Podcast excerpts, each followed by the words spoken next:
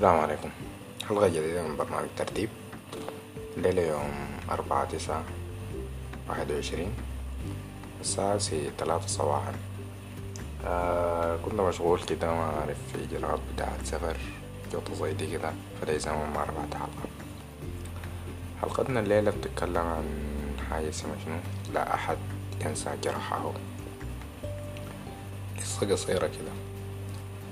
آه قالوا كان زمان كده في راعي آه عنده قطع بتاع غنم كان كل يوم كده يسوق الغنم بتاعته ديل يمشي يودينا المرعى.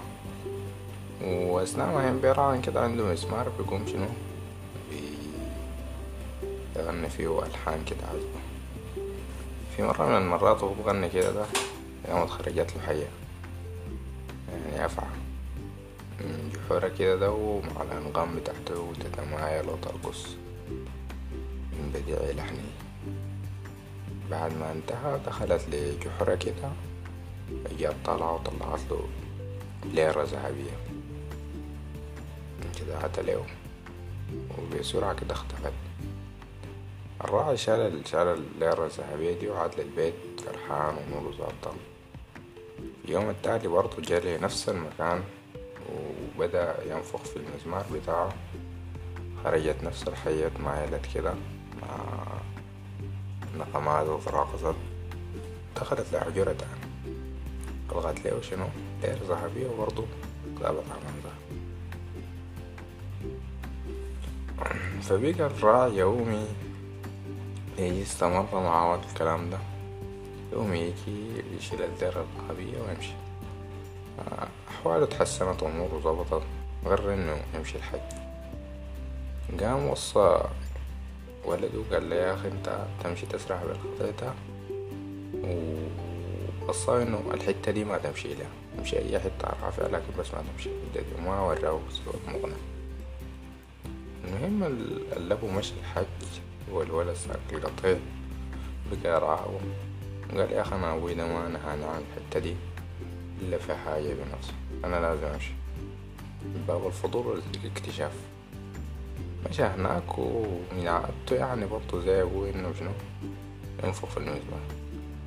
طب بدأ ينفخ في المزمار كده قامت جات نفس الحية معايا وتتراقص دخلت بعد ما الشاب انتهى في بيته ولقت له ليرة ذهبية غابت عن منظر الولد بقى يفكر مع نفسه. شال الليرة الذهبية بتاعته ديك فرحان وأموره ظابطة.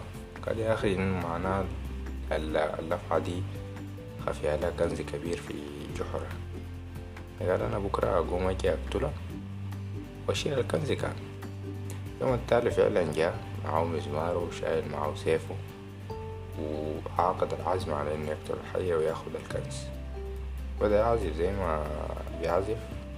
خرجت الحية قبل ما ترجع ضربها بالسيف ضربة قوية. لكن المشكلة الضربة ما كان قوية كفاية فقطعت ليها شنو طنبة بس. الحية لدغته الولد قام يتوفى.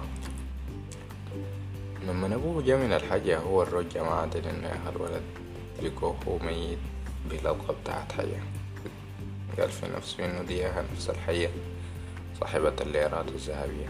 أضمر في نفسه الشر عزم إنه يقتله. مشى معه نفسه لنفس المكان معه مزمار ومعه سيف وبدأ يلحن جات الحية طالعة هي عادتها لكن مرة دخلت بسرعة. وجدعت له ليرة ذهبية. قالت له خذها وأمضي بسلام. فلا تعد؟ فأنت لن تنسى ابنك وأنا لن أنسى زيلي والسلام. فقال لي شنو لا أحد ينسى جروحه أي زول عنده جرح ما بينساه. آه شكرا لكم. وإلى اللقاء في حلقة جديدة من برنامج ترتيب. السلام عليكم. ترتيب.